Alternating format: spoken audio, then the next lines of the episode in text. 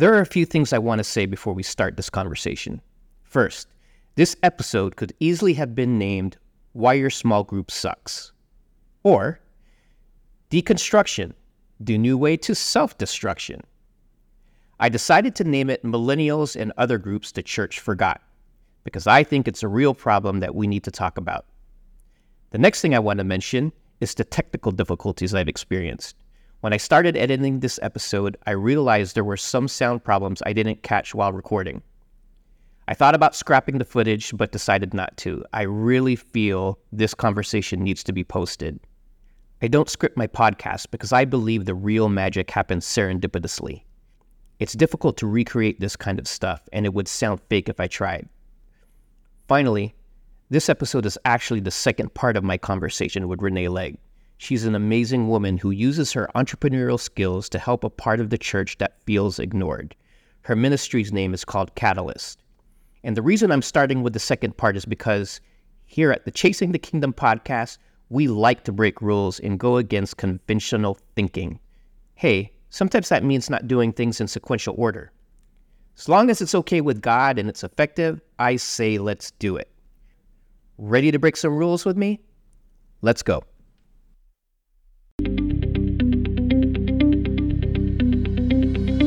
Hey, welcome to Chasing the Kingdom, where our goal is to provide hope and wisdom for spirit led entrepreneurs. I'm John Balawit, and I believe God wants to use entrepreneurs to make the world better. Romans 8:19 says that the world is decaying and groaning for the revealing of God's sons and daughters. And that means the world needs you. And there are problems that can't be solved until you step into your God given identity. If you want to stir up those gifts, then you're in the right place. Let's get hyped up for today's show.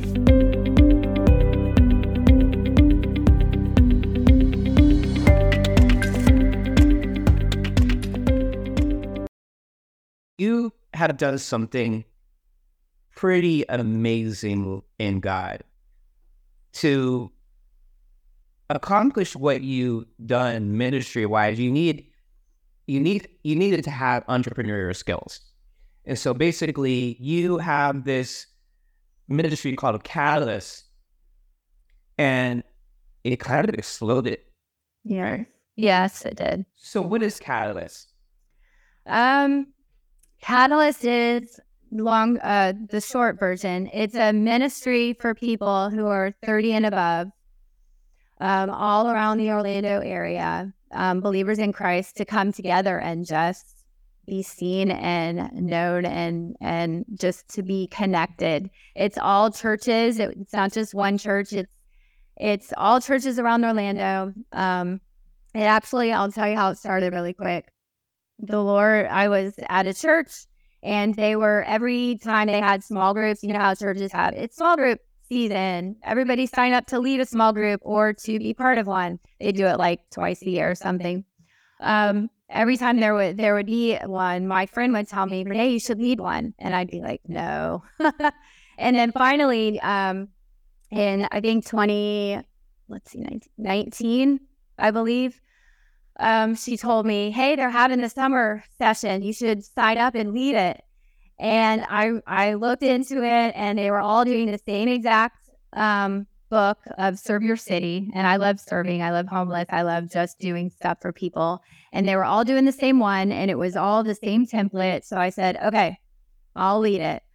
So the only thing I did on the website that was different was I put 30 and above because I saw the need for the 30 and above community, the people that um, kind of fall through the cracks at churches. And I, I by saying that, I mean um, they have stuff for high school, they have stuff for 18 through 29, college and career, like big things that you can join. And then they have stuff for married couples. And what if you're about you aged out of the um, college and career, but you're not married and you're single? Like there's nothing really in churches for those people. And so that's why I was like, well, I'll just do it for all the 30 and above. And that way, like if they're lonely or whatever, they can come here. We could just make this big family. And so really it, it birthed out of me just saying yes to serving a small group. Like I had no plans for it. I did not sit down and game plan this. I did not um I did not write down my goals for it. I just really just said yes to leading a small group during the summer and then the Holy Spirit took over. This this fascinates me. I think mainly because I'm a people watcher, and I just love watching people and seeing patterns and and how culture affects behaviors, all those all those things. Are these mostly millennials that you're dealing with? Um, I would say when it first began, yes. Like at the be back in um like uh, it's gone through a couple of phases of the Holy Spirit like saying, "Sure, we're going to move it this way. We're going to do this." Um, but yes, I think a lot of them were millennials, and um, yeah, they were just like had no place really to fit in the church. Why is that? Why why are they so forgotten? Because you're not the first to say. I've been hearing a lot of people say uh, who are in this group, thirty and above, mm-hmm. saying they feel forgotten. Um. Well, I think that churches tend they they focus on being very friendly um, which is amazing. And you know, I've been to a lot of friendly churches where they wave to you and they're so nice and they say hi at the door, but it doesn't ever go past that. And there's it, it is just kind of like a surface friendly. Like, yes, you can be an amazing friendly church, and that is amazing because there's some churches that aren't. I've been to churches where I walked through and not one person said hi to me, but just getting through a door and being said hi to, you still sit in your seat if you're by yourself and you're in your seat by yourself. And if no one is like aware to come and say, Hi, how are you doing? You know, then the highs were nice at the door, but you're still lonely and and it isolated in your seat of a hundred people, you know? Fire's coming up in me. And now I want to say stuff controversial. Do it. When that happens, I get a little scared, but I, I wanna, I wanna do it. To do it. Do it. Do it. Uh, so um, let me recalibrate my brain. So it does seem superficial. Mm-hmm. The Western Church is superficial. Yes, it's not enough to give people God likes you on a coffee coffee mug right. when you first come to church. Right. It's not enough to get a smile. Nope. Directing you where to get your coffee before you enter the sanctuary. Nope. It's not enough to do these programs. I have this great children's program at my church. I yeah. have this great small group. It's not enough. Nope. We are lacking community. Yes. Now, let's go back to the demographic. Are are most of these people single? Yes. I would say 98% of the people were single. Because the you're when you're married, you at least have your spouse and then you probably have a kid or one on the way or a couple of them. Or and you have your couple friends. You know? So so it's not you join the the groups that kind of are dealing with a different thing. Whereas being single at that age, I mean, a lot of people are married at 30 and 40. So the ones that aren't yet, that are waiting for that, or that are, you know, it's lonely, just anyways, just in life to not, you know, to be thinking, Lord, where's my person? Or I need someone. It's just me.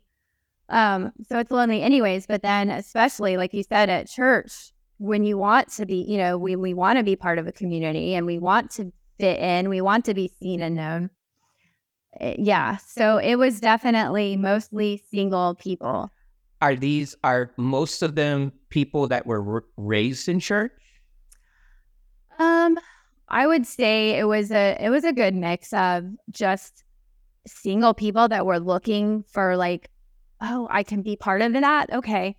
Because I'll, I'll tell you, um, part of when I started Catalyst, you know, I said I had no agenda, I didn't have a plan. I didn't. But when I said yes to um, leading, I knew I had control of my group and I, I just knew certain things I wanted to do um, to make people feel seen and known and heard and connected. I wanted them to not just come to the small group because I had been to some small groups And you go in and like you sit and like those three girls are talking because they know each other and so they are excited to see each other. And, and, this is no disrespect to anybody, but like they're excited to see each other. And so they can talk about all the things because they know each other's lives and da da da da. And then over here, these girls and everybody is in their own world within this small group. So it still is like a mini version of walking in and everybody being friendly. Clicky. Yes, it's so clicky. It's so clicky, a hundred percent.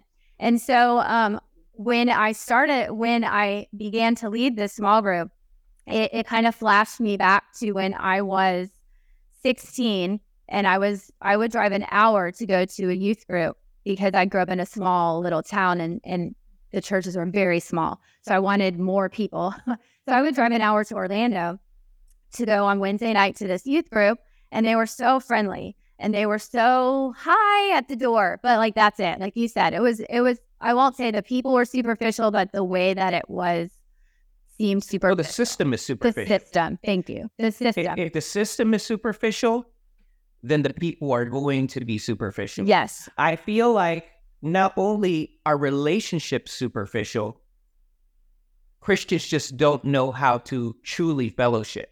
Exactly. They think when the Bible says, do not forsake the fellowship of the saints as some do, they think that means going to church. Right.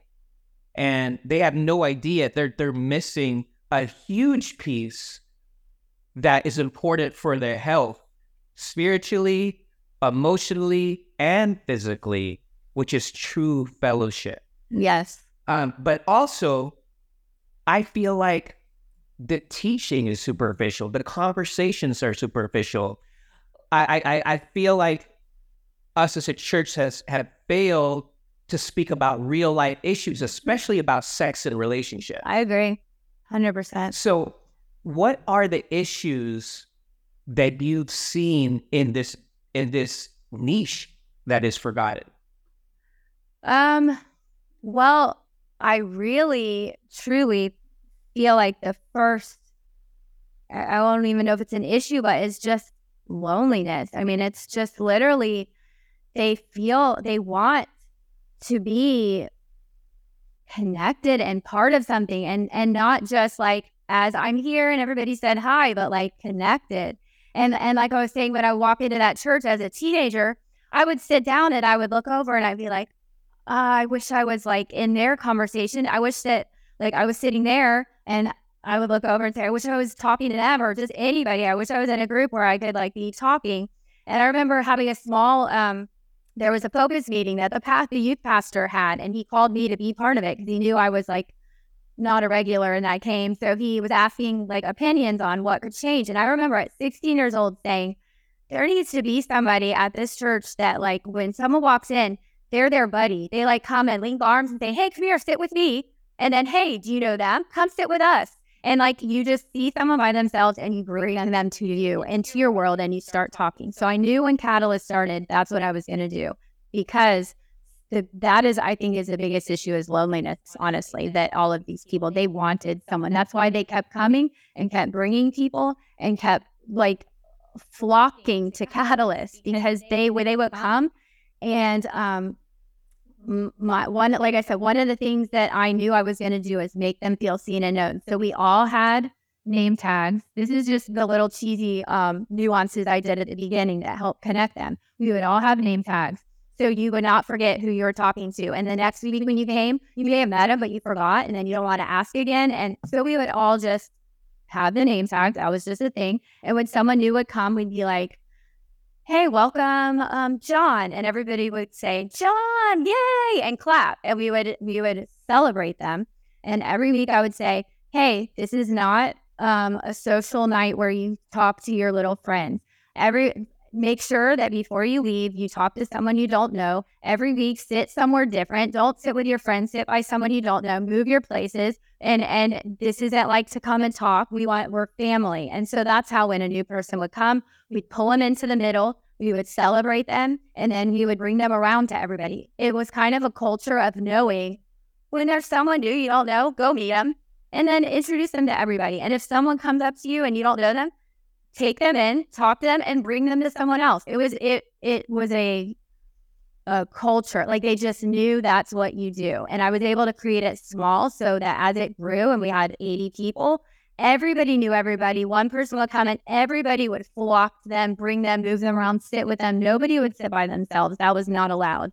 Not that I was a Nazi leader, but like you, you know, if someone's by themselves, go sit with them and bring them over to someone else. It was just that intentional, intentionality. I I had so much to say. I don't even know how to pick what to say. uh, so this thing exploded and it got so big where you couldn't handle it by yourself. And what's interesting is it was a bunch of churches, people from a bunch of churches, which is a sign that the church isn't giving them it's kind of forgetting about them and it's not what they need. And I don't say that accusatory because I don't believe it's the church's fault that church that particular church's fault. I think it's the church as a whole. Yeah, I agree. The west the Western church as a whole. I, I do believe that it in some ways we're not doing Christianity right. I agree. And the church is weak. The work the church is really weak. Like people people aren't afraid of us. We're not dangerous. I've been mm-hmm. thinking a, a lot about this lately. How the church at the beginning was very dangerous, so dangerous that Christians were getting killed, persecuted. Yeah. They feared the church. I think of like David's mighty men. You know, for fun, they would wrestle bears and lions. You're right.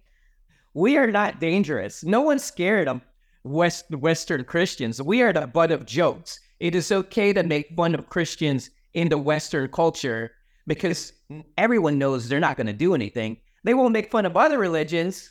Exactly. But they'll make fun of Christians because we're not going to do anything. Um, and so one of those things, and I, was, I think there's a lot of problems, but one of the things that's wrong is community, real, real community. And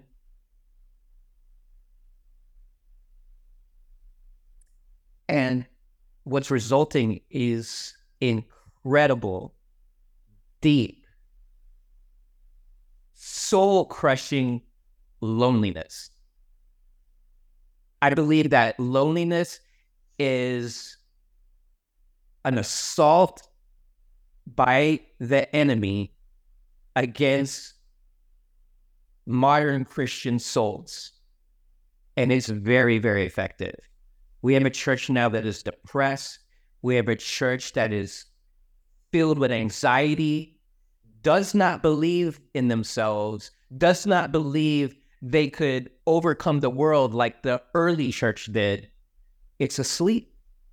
Yeah, and it's really sad. That that like the, not necessarily catalyst, but this topic and the heart behind catalyst that like is my heart. Like uh, people, like I love people. I love people. Like I've, I love people. That is something that the Lord has put in me, and like I see that, and it breaks my heart to see someone not like feeling lonely or feeling alone because I know the feeling even just from being my big personality at 16 in a church. Like I would go talk to anybody and I still felt it. So these people that are feeling so isolated and crushed and lonely that aren't uh, that wouldn't do that. Like I just have this empathy for them. And so that is why I I don't know. Like it's just I 100% agree with you. And and like the people, that's what I would tell everybody is like at church, be it, it I think it's breaking out of our like selfishness too. I think that is a start is we're so like we're going in, we're going to get it, we're going to see our friends, we're going to like the ones we already know that we built something with. We're going to sit down and do our thing and then leave and talk, go eat with our friends. But it's about more than that. And it's, it's, seeing a person on the wall that is standing there waiting for the doors to open on their phone looking down they're doing that because they're like I don't have anybody to talk to. I'm just going to be in my phone. I wish this person over here would come say hi to me, but like, I don't know that. Like, I wish that someone, I'm by myself, I'm waiting for the doors to open. And I would tell people, go talk to the person that's on their phone. They are craving community. They are creating someone to just see them and go talk to them. And we're in church. Like what more of a what that's our that's what we're supposed to do is like love people and have that authentic community. So I think it's a lot of breaking out of like our our, our mm, blindness or our, our like our rut that we like go into church, go get our coffee, go sit down, like you know, say hi to the ushers, sit down, and leave. It's it's going with an intention of who am I going to connect with today, and then bring into my world. Not just like who am I going to say hi to, who am I going to say hi to, and say, hey, you want to sit with me? It's just it it just takes a few to break that and and to create a wildfire. What the what the Lord can do with that if like there's just a few people that will like be aware and go and like see the people, see someone sitting by themselves with no one around and sit by and be, hey, can I sit here? Hey, do you want to come with us? Hey, do you know this person? Like, I don't know. That's that's that loneliness breaks my heart and the disconnect. Is it is it because there's not enough opportunities for community, or is it because people don't know how to connect, or is it both? Um. Well, I think there's always an opportunity because you can make one. I, I mean, I don't think that that is the main problem. is the opportunities because if you see a need, then create an like do something about it. But that's that entrepreneurial in me. You know, I'm like, well, if I see a need and this this then I'm gonna what am I gonna do to fix it? But not everybody is like that. But I think it's it's not that there's the opportunities. I think it's just people being not being aware or not even maybe not not that they're choosing to ignore. They just aren't even thinking about the person that is. You know, they're they're so busy just in their own um, agenda or their routine. They're not thinking, and I think that, um, like I said, it just takes a few to be aware and then it spreads and then they that's what happened at my old church is um, i was a welcomer at the door and i would say hey you watch the door i'm going to go take this new person to introduce them to someone and i asked the one i would have one or two people in the hall that i said if i bring someone to you will you like stick with them or at least bring them to someone else that will stick with them and that's just we kind of just created a like if i bring someone then you don't let them go until the end and then at the end bring them back. It it's just that mindfulness. I don't know that.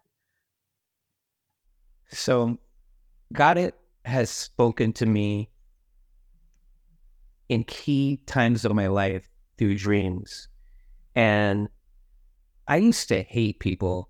Like people don't believe that, but I did. I hated people, and I don't believe it. I did.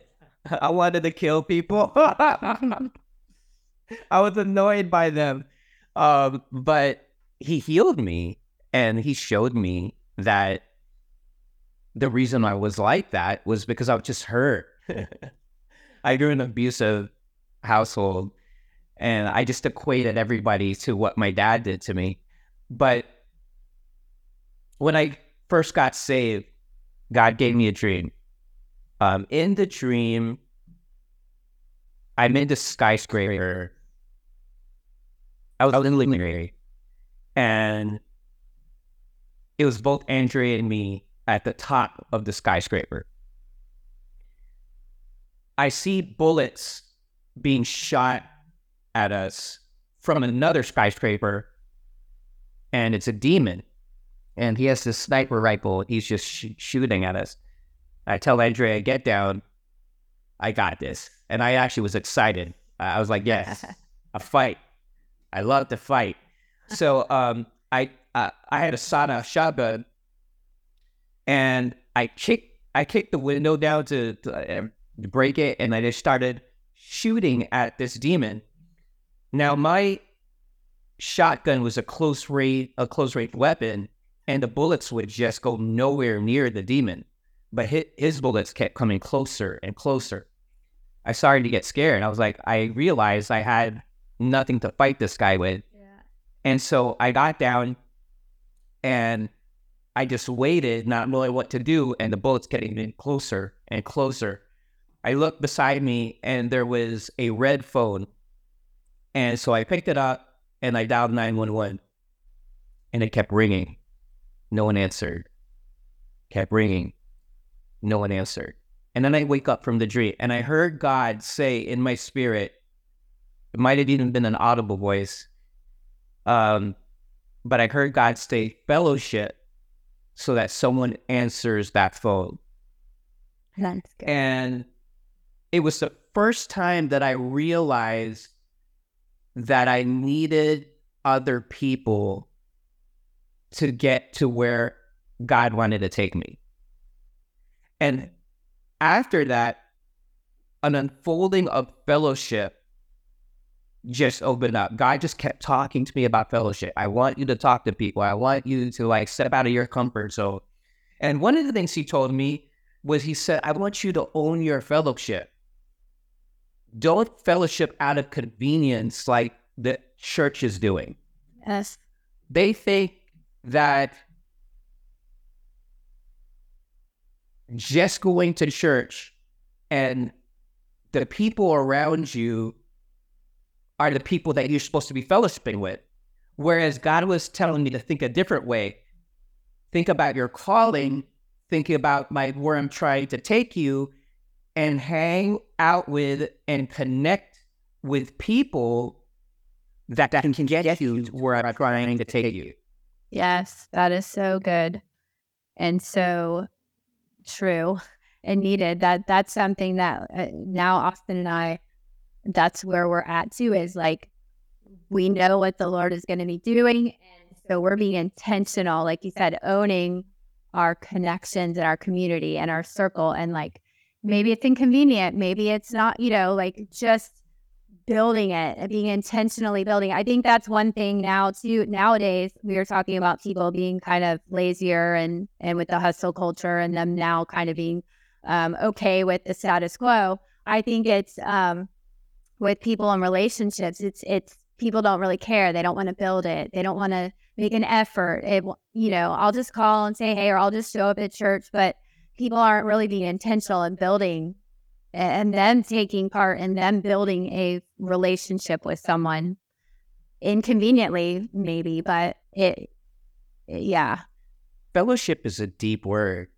And part of that is risk. And and that's why I'm saying we don't know how to connect because there requires some vulnerability. There requires taking a risk to get hurt you know, to really share. The reason why we're depressed and lonely is because we're not having real conversations. Yeah. We're not having talk of real problems. We're not confessing our sins to our brothers and sisters like the Bible says. There's actually a an anointing and a breakthrough that comes when you confess your sins to a brother or sister. Yes, I have felt that. I have, you know, like you're saying, I have one person that I can tell anything to, no judgment, and just it. I mean, the Bible even says that, like that's to confess our sins to one another. It's because he knew that it would it it kind of when you're not and you're living in your own world and you're going back and forth to church and you're not authentically connecting, like you said, um, with someone to like true deep fellowship, then you sin and you can kind of justify it to yourself, or you can kind of, you know, the darkness starts surrounding you. But the minute, the instant that you have someone that you can like bring light onto that sin or that that thing, it the light it brings it out into the light, and the enemy can't torment you. The enemy, you know, it it dispels the darkness and that the enemy tries to seclude in that sin by opening your mouth and telling someone. And if we don't have that authentic um, relationship with someone or that group of people, that we can be like, look, this is what I did, and like, I, yeah, I did this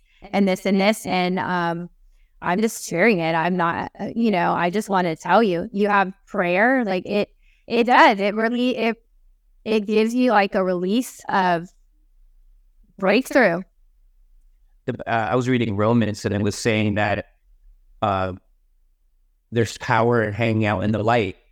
And it, it was saying expose the darkness and the darkness will turn into light. Yes. And so, but we need each other for that. We need each other to hang out in the light. And the soul just doesn't work without fellowship. We were created for fellowship. And there's this weird movement where people are secluding themselves. Ever since the pandemic, there's just this belief in a false peace that comes from seclusion and just being away from people. But really, it's just tying people back into further to anxiety and depression. Yeah. Even the technology that we're doing, I mean, the soul was never created for that. The soul was never created to watch hours of Netflix, being on your Instagram, um, like for hours every day. The, the soul will break. Yeah, and and like with that, it, it is a false sense of um, filling the void of community. Scroll, scroll, scroll, scroll, scroll, or watch, watch, watch, binge watch. You're filling what you th- think is um, the void. It's just a void that needs to be filled by true community, and that's why you're done, and you still have this crippling depression or anxiety because it didn't do anything but just like buy you some time you know, I I 100% agree that where we're at now and like you said with the pandemic that people are and they think like oh well we don't need to go to church now because we have it online. Like i got comfortable in like the online and what i created watching it here um and and i'm okay. I i read my bible myself and, and no we we that is so false. And the thing that stuck out to me most of what you said is that it is a superficial system at church. Like church does like that just keeps sticking in my head. It's it's spot on. It's no it's not that anybody is being superficial. It's the system that is created that seems so great that is not right. allowing for it, it's a it's kind of like a scroll on Instagram, so to speak. Is like you're going there and you're getting like a false sense of like community and connection. Right. Which is why I believe there's a lot of disruption happening um, God told me that He was going to be disrupting systems because He He wants to move it away that the system systems aren't allowing Him to, and so He's going to break the systems. Uh, but there is a huge need. I I ran into the pastor, one of the pastors of this large church.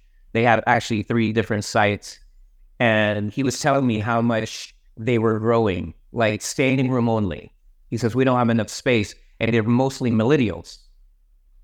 I said, Really? And he goes, Yeah. And he goes, Well, we're having certain challenges because the people, these are, he said, a lot of them have experienced church and they're coming back.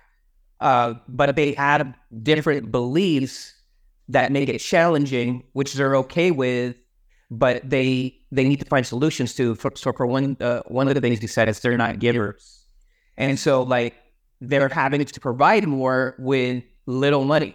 Yeah. Um, and they just had all these different beliefs, which they're trying to overcome so that they could raise them up right, you know? Yes. And I asked him, I said, like, like what do you need? Uh, he goes, goes, we need older people like Joshua and Caleb who say, I could still fight. Yes, that's so good. So we need like more more experienced Christians to come back and be willing to fight for these people who are coming in. Yeah, to be intentional and be willing to just fight for for that. Yeah, that that is crazy because they do, you know, it is a lot of those millennial churches are growing and growing fast and like all of this, but they don't have the Joshua and Caleb's. I've I've talked with um, Austin about that and some other people, but that you need every you need that you need them in the church. You know, they think, oh, we have a cool church, we're a cool millennial church. We do rap on stage, we do that, but like nobody is giving them that. Like you said, teaching um, really the Bible. Like it, we've kind of gotten into a this is like a side skirt. but you know, like a, a kind of a fluffy, fun, like we're cool, but Meanwhile, everyone's sleeping with one another. Right. Exactly. It's it's true. And there's no no um sin being taught. Like I don't I I'm just telling you, I've been to a lot of churches and I haven't heard like this is sin. This is like taught at all. I just hear God's with you, he'll help you through it. You're going through this, turn to God. Like those kind of messages like all left together. But I think we need it, like you said, God is shaking and and deconstructing and all of that because we need we need the older. We need that back in the church. We need the pastors who are like preaching bible which is sin. Sin is sin is sin. And these younger millennials like you said are coming in and and they're not really connecting. And it's a false sense of what actually church and and the bible is really I wouldn't have you back, but I want to talk about deconstruction, which I think can be very, very dangerous. A lot of people are going through deconstruction. And I don't have anything against deconstruction because I think it's something that God uses. I know I went through a deconstruction at one point in my life, but it was spirit led. right And the Bible says that it's the Holy Spirit that will lead you into truth. If you're not being led by the Holy Spirit, and I think a lot of people are going through deconstruction without the Holy Spirit. So that's dangerous because you are basically inviting demons to affect how you're thinking. And he will, you, you think if you're starting to question the Bible, he's not going to come there and say, hey, what about this? This was, this is, this is not true. You know, did, did he really say, don't eat the fruit from this tree? Did he really say that? sounds familiar um yeah i i totally agree and it's it's like such a slippery slope too if it's not holy spirit led like you said because you know people just start they're making these these construction videos they're giving all their their own personal them and whatever enemy like you said they let in and influence them they're just sharing all of this stuff and people are just sucking it in because they're thinking oh that's right. I mean that's just it's like a wildfire. And it's really sad because i there's a few people that i know that were even like pastors and youth pastors and different things that like i see them leading, living a deconstructed completely different anti-god can't even believe they can justify it life right now. And they think that they're doing right and they think that they've just deconstructed their beliefs that they've been indoctrinated by and and it is it's demonic led the the stuff that I hear pastors say on social media, it, it uh, I feel like throwing up. It's so far out there, and it sounds smart. That's the thing. It sounds so smart. If I'm thinking with my mind, I'm thinking this makes sense, but my spirit just feels so sick. Here's the thing: God is so big, so wonderful our minds, our finite minds, cannot possibly grasp the, the concept, even just the image of, of such a, a big God. So the moment that you start to deconstruct and you start to mentally understand things that cannot be understood, you are in for a world of hurt. It's so true. And then you start to share that with others and the other Christians or Christians or baby Christians or people that are searching for whatever, they start listening and they're like, hey, that makes sense because they don't read the Bible for themselves. They don't they don't have the Holy Spirit that they go to. And so it just creates this whole yeah, it, it's crazy. It's crazy what I've heard, like you said, what I've heard people say and and like preach it like it's the Bible. Right. I thank God that I wasn't raised in the church. Um, I thank God. Oh, that, that sounded weird saying that. so I apologize if you were raised in the church. But uh, part of me is thankful that I wasn't raised in the church because I didn't get saved because it made sense. In fact, I didn't like Christians. Uh, I thought all of you were weird. And, Some of us are. and when I realized that God was real in circumstances where my life was in danger, I couldn't deny that He existed. I I realized that what was happening was not natural, and that I was alive because someone bigger than me was keeping me alive. And so the times in my life now that I'm a Christian that don't make sense, I I don't even think of it as a possi- possibility that he doesn't exist because I I can't deny what happened. Yeah. So I thank God that I'm not saved because of understanding. And the Christians who are deconstructing without the Holy Spirit and trying to understand things will walk away until they give in to the Holy Spirit. That's what we need. We need more Holy Spirit.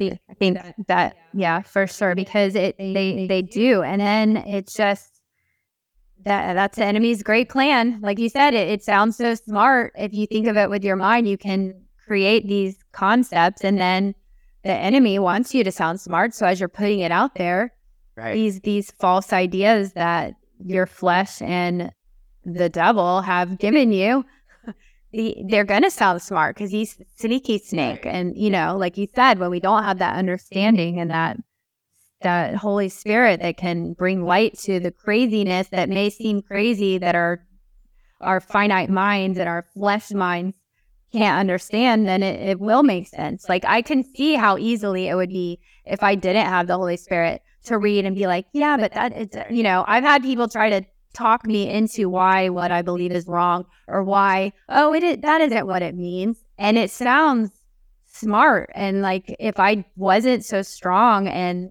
didn't have the Holy Spirit, I would be maybe possibly swayed. Me, like, so it's not that I'm this person, but I I have the Holy Spirit and I can still be like, well, I see where you're saying. Please don't share that with anybody that's not strong because you could sway them.